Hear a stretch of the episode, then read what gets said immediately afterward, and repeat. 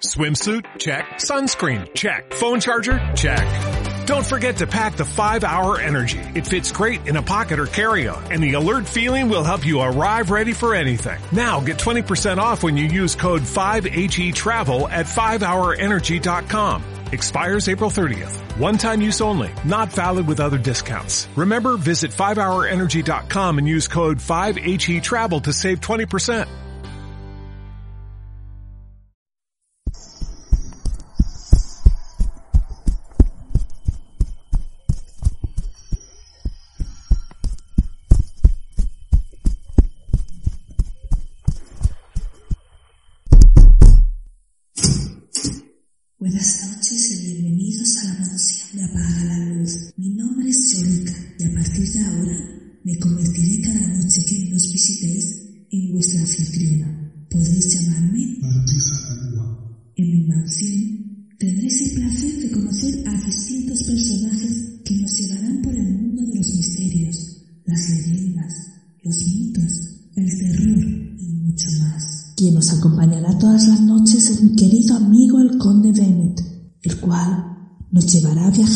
Conocer un mundo lleno de misterios. Y también nos acompañará nuestro lector en las tinieblas, que cada noche cerrará las puertas de la mansión con un texto que rozará el misterio, lo tétrico, lo oculto y mucho más. Solo una cosa antes. En esta mansión se entra con la luz apagada, así que El mundo está lleno de misterios. El problema es cuando esos misterios se convierten en verdaderos horrores. Y esta es una historia de horror, que pasó a la posteridad como uno de los eventos inexplicables más grandes jamás contados. Y lo peor es que se le conoce poco, porque sucedió en un sitio pequeño, donde el suceso no se archivó por medio del boca a boca o por gracia de leyendas urbanas, sino a través de los registros históricos del sitio. Esto es lo que hace que este caso sea algo tan perturbador, que pertenece no a las historias populares de la isla Barbados, sino terriblemente a su historia. Darte la bienvenida a mi mansión, mi querido amigo Conde Bennett, y deseando escuchar tu historia. ¿De qué se trata? Bueno, Yolanda, en primer lugar quería agradecerte tu invitación a tu hermosa y lujosa mansión para difundir un caso particular del que he visto pocas fuentes directas sobre el hecho y que ha dado lugar a numerosas explicaciones y opiniones de muchos curiosos. ¿Has oído hablar del caso de los ataúdes malditos de Barbados? ¿Hablas del caso de aquellos ataúdes que se movieron en unas extrañas e inexplicables circunstancias? Si es así, sí. Pero creo que para nuestros oyentes no estaría mal que les recordáramos un poco lo que allí sucedió. Me parece genial. Pues empecemos entonces. Hablamos del caso de la familia Chase. Según las fuentes que he consultado, fue una familia de origen británico, adinerada, que estuvo afincada en Barbados desde finales del siglo XVIII. El cabeza de familia, el coronel Thomas Chase, va a ganarse una oscura fama en Oistins de persona excéntrica y violenta. En el pueblo no fue nada querido. Esta familia adquirirá en el año 1808 un panteón cerca del cementerio de la iglesia de St. Christ para su familia, y así poder asegurarse un lugar de descanso eterno. ¿Descanso eterno? Es una forma de hablar, ya que realmente no fue así. Un primer pariente lejano de la familia que fue enterrado en dicho panteón fue Thomasina Goddard, en el año 1807. De este personaje no se menciona apenas nada, solo que fue enterrada en un féretro de madera. Al año siguiente se van a suceder una serie de fallecimientos. En primer lugar, el de Marianne Chase, la hija pequeña de la familia, fallecida probablemente por un ataque de furia de su padre. En segundo lugar, el de Dorcas Chase, su hermana, incitada al suicidio. Falleció a causa de inanición. Y finalmente tenemos el fallecimiento del propio coronel Chase, posiblemente a causa de la culpa que le provocó la muerte de sus dos hijas, según investigaciones posteriores. Ahora es cuando van a comenzar a sucederse los fenómenos extraños. La muerte del coronel y su enterramiento en el mismo año que Dorcas va a dejar a todos con la boca abierta por lo que van a encontrar. Los ataúdes estaban colocados de diferente manera a como los dejaron inicialmente. Los ataúdes de Dorcas y Marianne estaban contra la pared, cabeza abajo, en un lugar que estaba sellado por una losa de mármol. El desconcierto invadió la escena. ¿Y qué pensaron en ese momento que podría haber pasado? En un principio sospecharon que los propios vándalos o incluso los esclavos negros de la zona pudieron haberse introducido dentro de la cripta y haber manipulado los féretros. Pero aquí ya tenemos dos preguntas de difícil respuesta. ¿Cómo pudieron mover los féretros de la familia, que eran de plomo, que sabemos que es un material muy pesado? ¿Y esa losa de mármol? Por ahora así quedó la cosa. Los ataúdes fueron colocados correctamente de nuevo y cerraron la cripta con una losa de mármol mucho más pesada. Intuyo que la historia continúa. Sí. No va a ser hasta que pasen cuatro años desde el entierro de Dorcas y Thomas cuando decidan volver a abrir la cripta. Esta vez había otro miembro de la familia al que enterrar. Otro bebé de once meses llamado Samuel Brewster Ames. Al retirar la losa de mármol que tapaba la entrada, descubrieron atónitos que de nuevo los ataúdes se habían movido. No solo se encontraban en posiciones completamente diferentes, sino que habían sido lanzados por toda la estancia. La losa que tapaba la cámara no tenía signos de haber sido movida o forzada. Interesante. Estamos hablando de algo que ya se ha repetido. ¿Se volvieron a recolocar los ataúdes y ya está? ¿O decidieron hacer algo más al respecto? Esta vez sí decidieron dar un paso más. Date cuenta que este hecho se había repetido más de una vez. Entonces se pusieron manos a la obra para encontrar a los posibles culpables de la profanación de aquel lugar. Estos hechos se extendieron y asustaron a la población. Es aquí cuando empezamos a hablar de magia negra, fantasmas, fenómenos extraños, como por ejemplo gritos que escuchaban que salían del interior del panteón, o la anécdota de los caballos que se ahogaron en la bahía de Oistins por haberse vuelto locos. El propio gobernador local decidió poner manos en el asunto y buscar respuestas. Stapleton Cotton, que así se llamaba el gobernador, decidió sellar la puerta con mortero, después de asegurarse de haber colocado bien los ataúdes y haber rociado el suelo de la cripta con arena muy fina. ¿Todo esto para qué?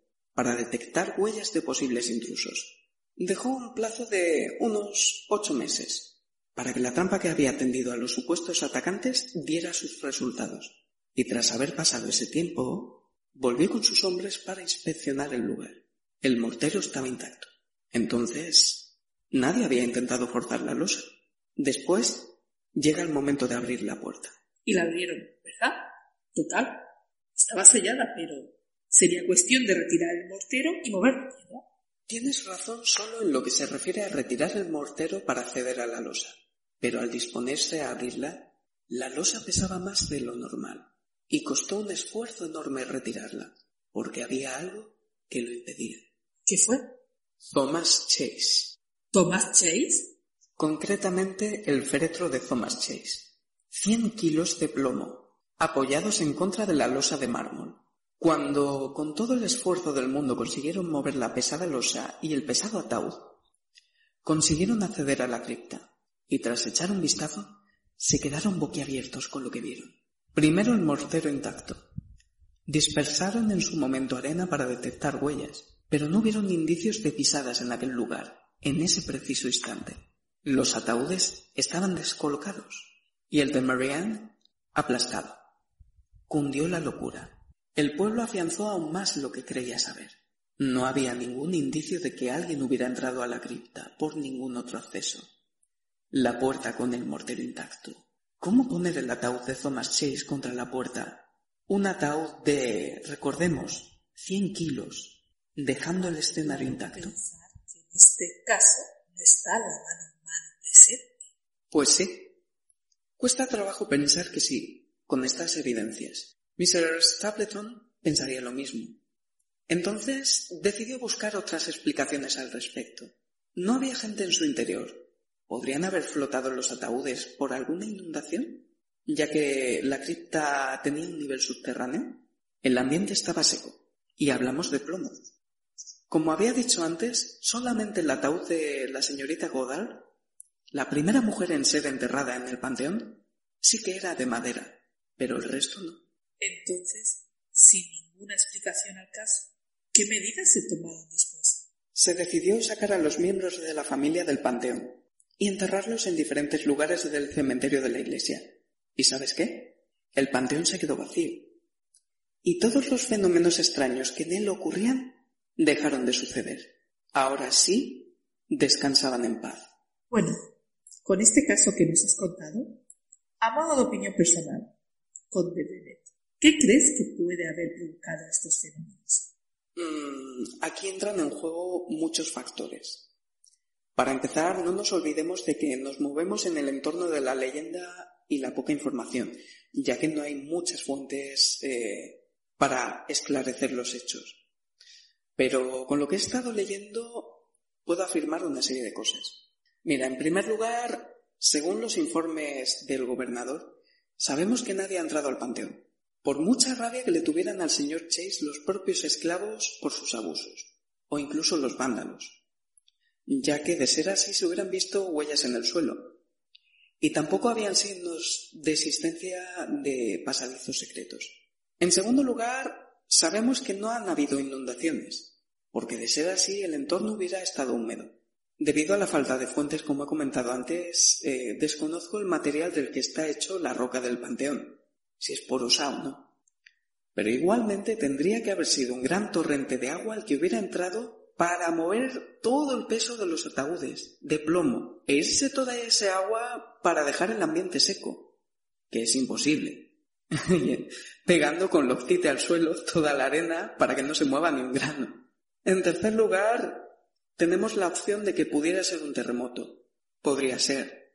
Porque Barbados es una isla que está muy próxima al arco volcánico de las Antillas, y se han estado registrando terremotos durante muchos años. Sin ir más lejos, en el año 2015, un 16 de julio, hubo una noticia en la que se mencionaba que se produjo un terremoto al noreste de Barbados, de 6,4 grados en la escala de Richter, que es eh, fuerte en cuanto a sus efectos. También a lo largo del siglo XIX se produjeron terremotos, pero en el caso de haberse dado en Barbados, eh, me parece extraño que solo se hayan movido los ataúdes y no hubieran restos de destrozos en los edificios de, todo, de toda la isla. También autores como Arthur Conan Doyle, sí, estamos hablando del creador de Sherlock Holmes, que también era médico. Hablaba del enterramiento de los cadáveres en ataúdes de plomo. Sabemos, eh, mediante la ciencia, que los cuerpos en descomposición desprenden gases que son provocados por la fermentación de las bacterias y también líquidos pero no sé hasta qué punto funcionaría el ataúd como una olla a presión. Este señor defendía que estos ataúdes no permitían la correcta descomposición de los mismos, por lo que estos espíritus se enfadarían. Pero tanto como para reventar un ataúd y moverlo de sitio como cerca de tres ocasiones distintas, pues no sé hasta qué punto. Finalmente, en Inglaterra hay también un par de casos que comparten los mismos patrones por la misma época. En Stanton y Gretford, por ejemplo, en los años 1815 y 1867, y otro en Estonia, en Arensburg, en el año 1844. ¿Podría formar esto parte de una red de mitos inventados con algún propósito? Sea como fuere, el caso es interesante y encierra mucho misterio porque cada vez que se da un paso para explicar algo, eh, nos damos cuenta de lo poco que sabemos del tema. A día de hoy solo sabemos que ese panteón está vacío e intacto. Y para mí es uno de los casos más misteriosos y curiosos que he estudiado nunca. Mi querido conde Bennett, tengo la extraña sensación de que no solo Thomas Chase puso su mano sobre la losa de mármol para impedir la entrada al panteón, sino que también la ha puesto sobre todo lo que sea esclarecer lo que realmente ocurrió dentro de esa cámara y el entorno más cercano a su familia.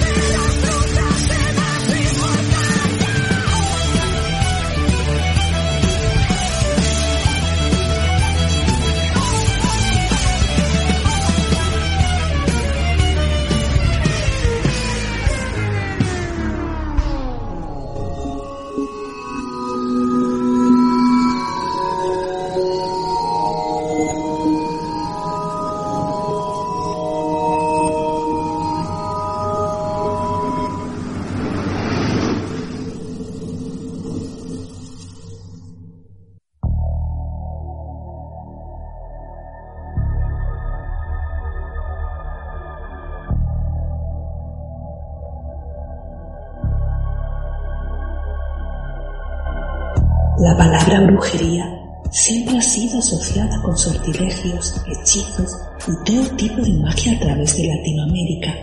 Pero en España, donde la brujería fue practicada asiduamente desde la Edad Media, es reconocida como es una religión basada en las creencias y prácticas mágico-religiosas de los antiguos celtas, llamada El gran pintor aragonés Francisco Goya plasmó muchas de las prácticas de la brujería celta en los dibujos en blanco y negro que pasaron a conocerse como caprichos.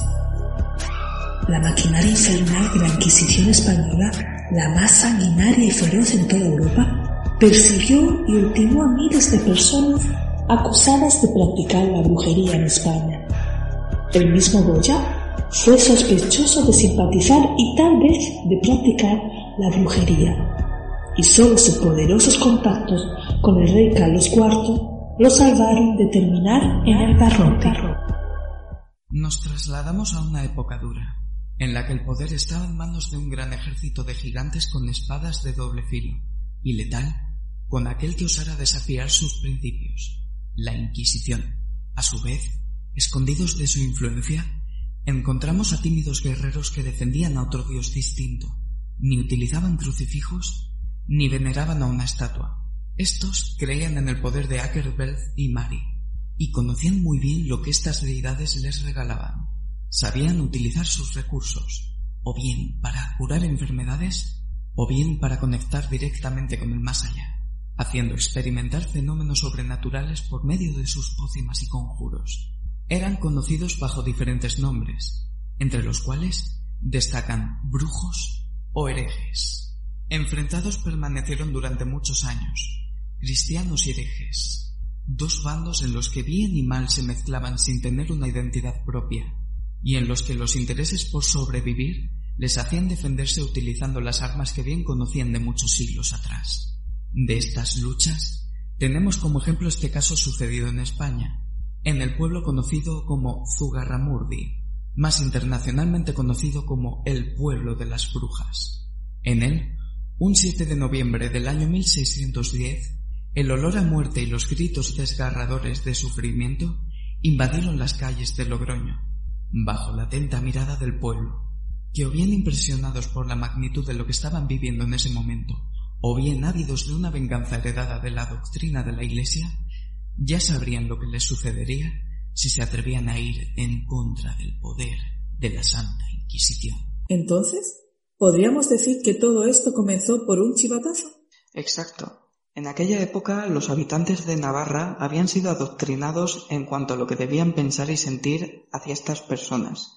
Eran diferentes porque llevaban un estilo de vida distinto al de la mayoría de la población en cuanto a ideas y costumbres. Se generalizó un estado de histeria, en el que la herejía estaba muy presente en las conversaciones de sus habitantes, al igual que también eh, los rumores sobre las prácticas que llevaban a cabo en los supuestos aquelarres. Todo ello hizo que se incrementara el odio a lo desconocido. En todo ese ambiente faltó además la acusación de una persona, María Chimildegui, que nacida en el año 1588 en Zugarramurdi, se dirigió con apenas 16 años a Francia, donde trabajó de moza. Catalina, una compañera suya, la introdujo progresivamente en el mundo de la magia. Durante un año se alimentó de los conocimientos que tanto Catalina como el resto de sus compañeras le enseñaron, para llegar a convertirse en maestra de brujas. Cuando llegó a Zugarramurdi, en torno al año 1608, se arrepintió de renegar de Dios y la Virgen María, y denunció ante el abad de Urdax a más personas que estuvieron implicadas en la brujería, comenzando así una persecución que terminaría un par de años después en la puesta de en alerta de la Inquisición, y el proceso que después se llevaría a cabo. ¿Y qué nos puedes contar de esa purga de brujas? Mira, hubieron tres personajes involucrados de forma directa en esta matanza. Del Tribunal de la Inquisición de Logroño tenemos a Alonso de Cena Holguín y Juan Valle Alvarado, mientras que de la ciudad de Burgos eh, tenemos al sacerdote y teólogo Alonso de Salazar y Frías, quien se sumaría más tarde. Acusados por los propios vecinos de Zugarramurdi, fueron detenidas cerca de 53 personas, de las que podemos mencionar a modo de ejemplo a Estebanía de Navarcorena, Juana de Telechea o para que no creas que solamente hubieron mujeres eh, involucradas en ese tema. También estaba Miguel de Goiburu, que era vecino de la misma localidad. Tal masacre, eh, conocida en el entorno de los historiadores como el auto de las brujas, se llevó a cabo durante tres días, desde el 6 hasta el 8 de noviembre del mismo año, 1610. En esos días se pasaron muchas cosas. Se celebró desde una procesión que finalizaba con la puesta de una cruz verde en lo alto de un cadalso, ¿vale? que era el símbolo de la Inquisición, eh, pasando por la quema de once brujos en la hoguera, hasta terminar con un canto al alba la madrugada del 8 de noviembre.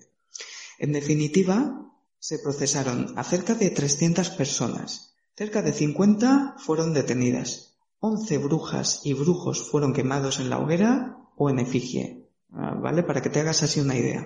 De este hecho tan escabroso eh, fueron testigos 30.000 espectadores. Muchos de ellos se terminaron durmiendo bajo el humo y las cenizas de la hoguera esperando así el perdón por sus pecados.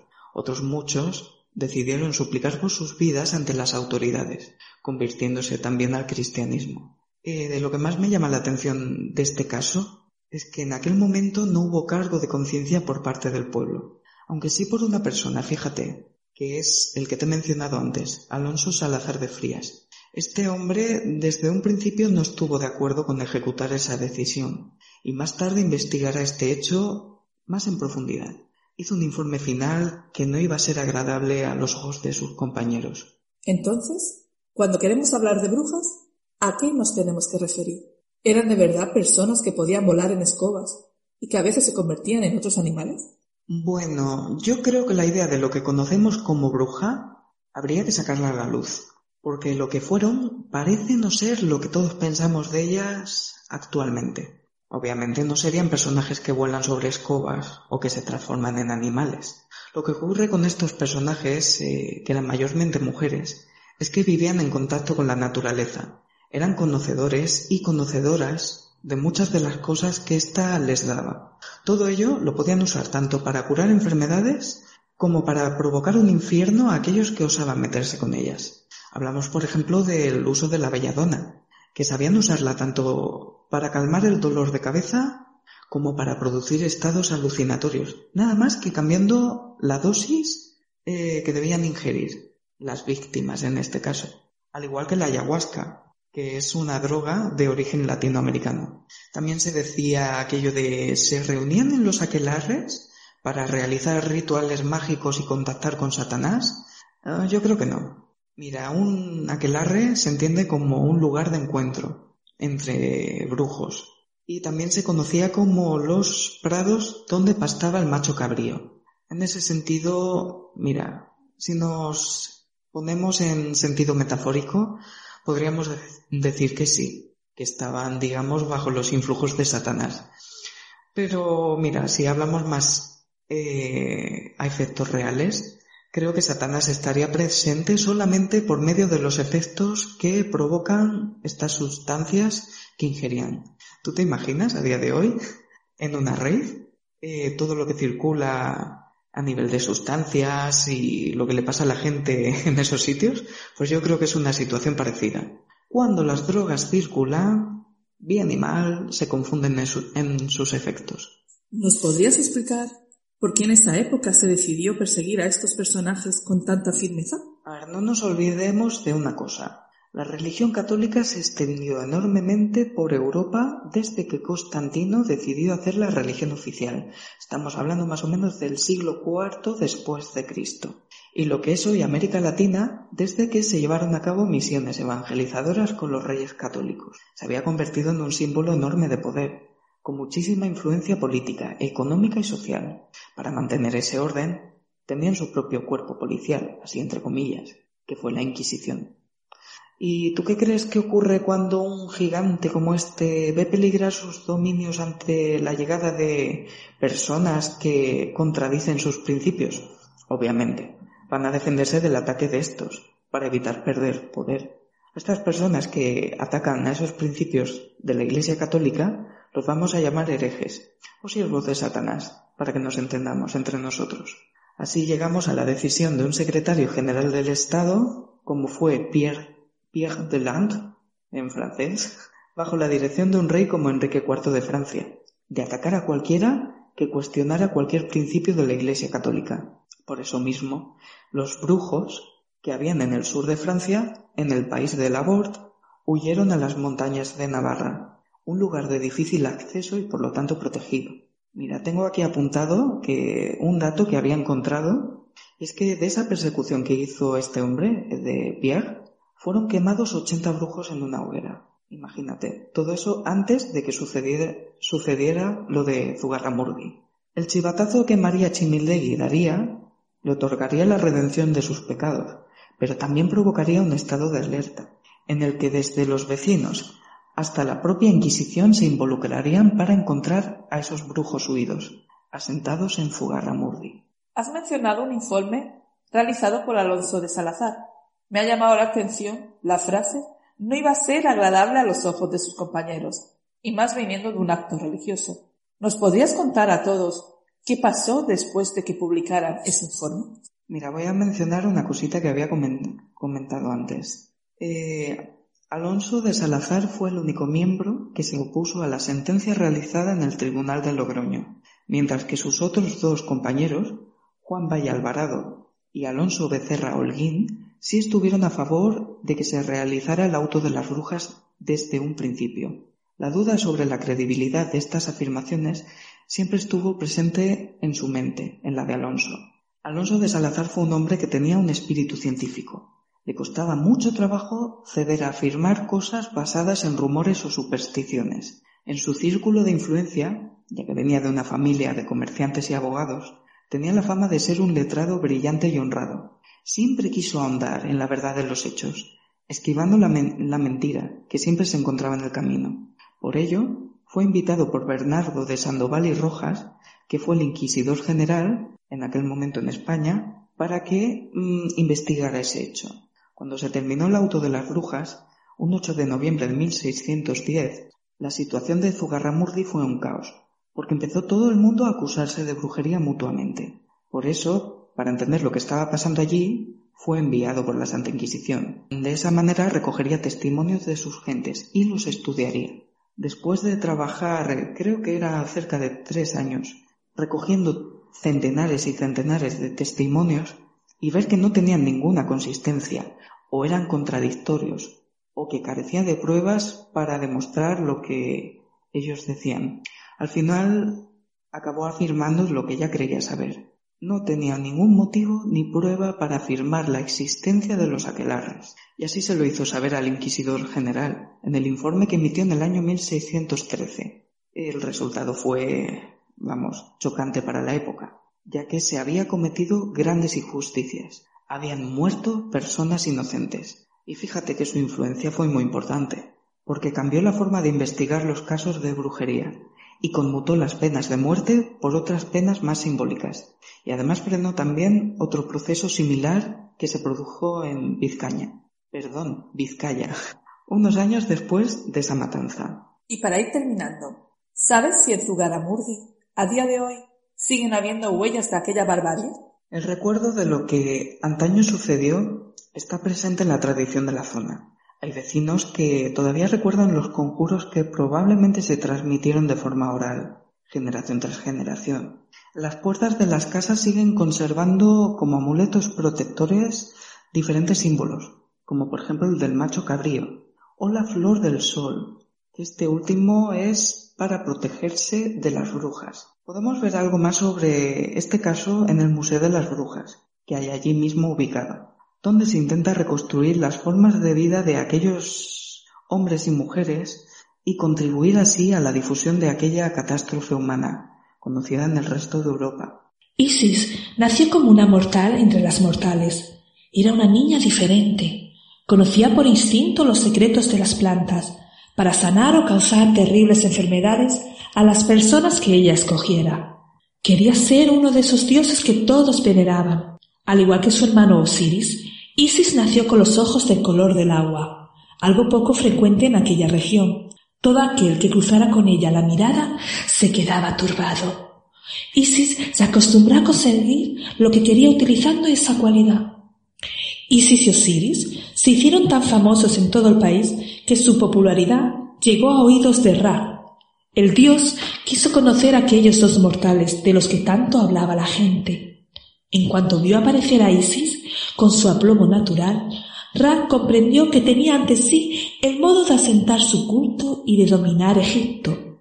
Quería derrocar a Atún, dios del sol, creador de todas las cosas, del corazón de todos los egipcios. El pacto era muy sencillo. Ra proponía a Isis el gobierno de Egipto y la legitimidad para su unión con Osiris, y a cambio ellos debían hacer que prosperara el culto a Ra como dios del sol, creador de todas las cosas. Isis y Osiris fueron soberanos muy queridos, enseñaron al pueblo a cultivar el trigo y también el arte de la escritura y el dibujo. Además, Isis transmitió su sabiduría de curandera y sus conocimientos sobre las plantas. Egipto llegó a ser el país más rico de todos, y el culto Ra suplantó el de Atún. Pero Set, el hermano de ojos oscuros, alimentaba unos celos y un odio hacia los monarcas. Un día que se encontró solas con Osiris, aprovechó la ocasión para convencerlo de que probara un sarcófago digno de su rango y lo encerró en él, para después hundirlo en el Nilo. Isis buscó a Osiris por todas partes. Mientras tanto, Seth quiso asegurarse de que su hermana Isis no devolviera a Osiris a la vida gracias a sus dones de curandera. Buscó el sarcófago y despedazó el cadáver en catorce trozos y los dispersó por todos los rincones de Egipto. Isis solo consiguió recuperar trece pedazos del difunto, ya que el último se lo había comido un pez. Como su magia no podía funcionar con un cuerpo incompleto, le pidió a Ra que por favor devolviera la vida a Osiris. Pero el dios se negó a intervenir, pues consideraba que ya había cumplido su parte del trato. Loca de ira, Isis elaboró una poción con veneno de serpiente y en una ofrenda a Ra envenenó al dios. Cuando la agonía comenzó, Isis ordenó al dios que le concediera todos sus poderes a cambio del antídoto. El dios aceptó para evitar aquel suplicio. Isis se hizo más poderosa que los otros dioses y devolvió la vida a Osiris. De sus hijos nació una dinastía de faraones que reinó en todo Egipto durante siglos.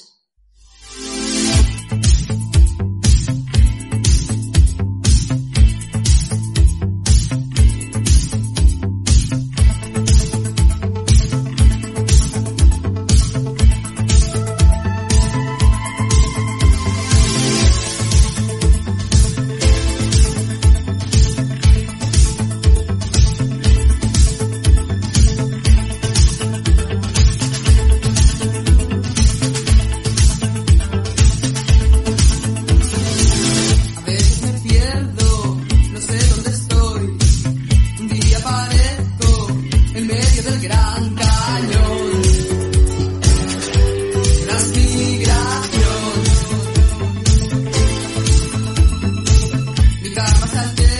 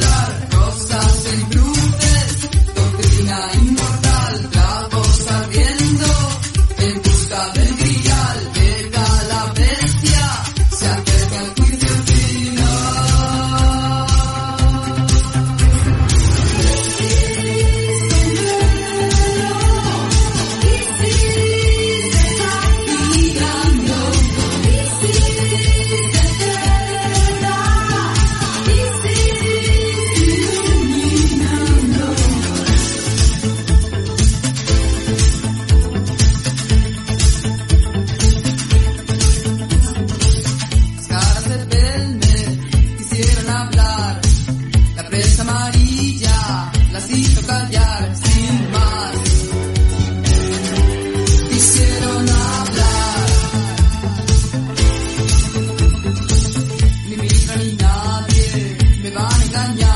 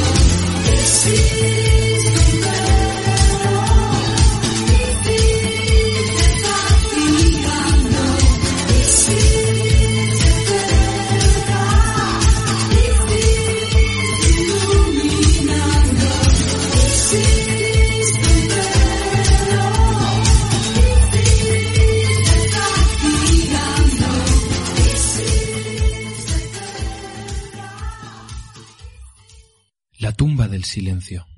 Me gusta caminar en soledad para ordenar mis ideas. Me viene bien salir de casa. En ella noto una mala energía. Desde hace un tiempo, pensamientos oscuros pueblan mi mente. Esa casa está infestada de malos espíritus, camuflados en la invisibilidad del silencio. A veces las risas del infierno se cuelan por la ventana de madrugada, en su hora bruja, adentrándose en mi cuarto y llenándome de terror. Mi mujer duerme plácidamente a mi lado y nunca se queja. Tiene suerte. Cada noche en la sierra es para mí un reto para superar. Muchas veces tengo sueños extraños y crueles, en los que yo participo, donde el mal me nombra su portador de las tinieblas. Me gusta escribir sentado en el cementerio, frente a las tumbas del silencio.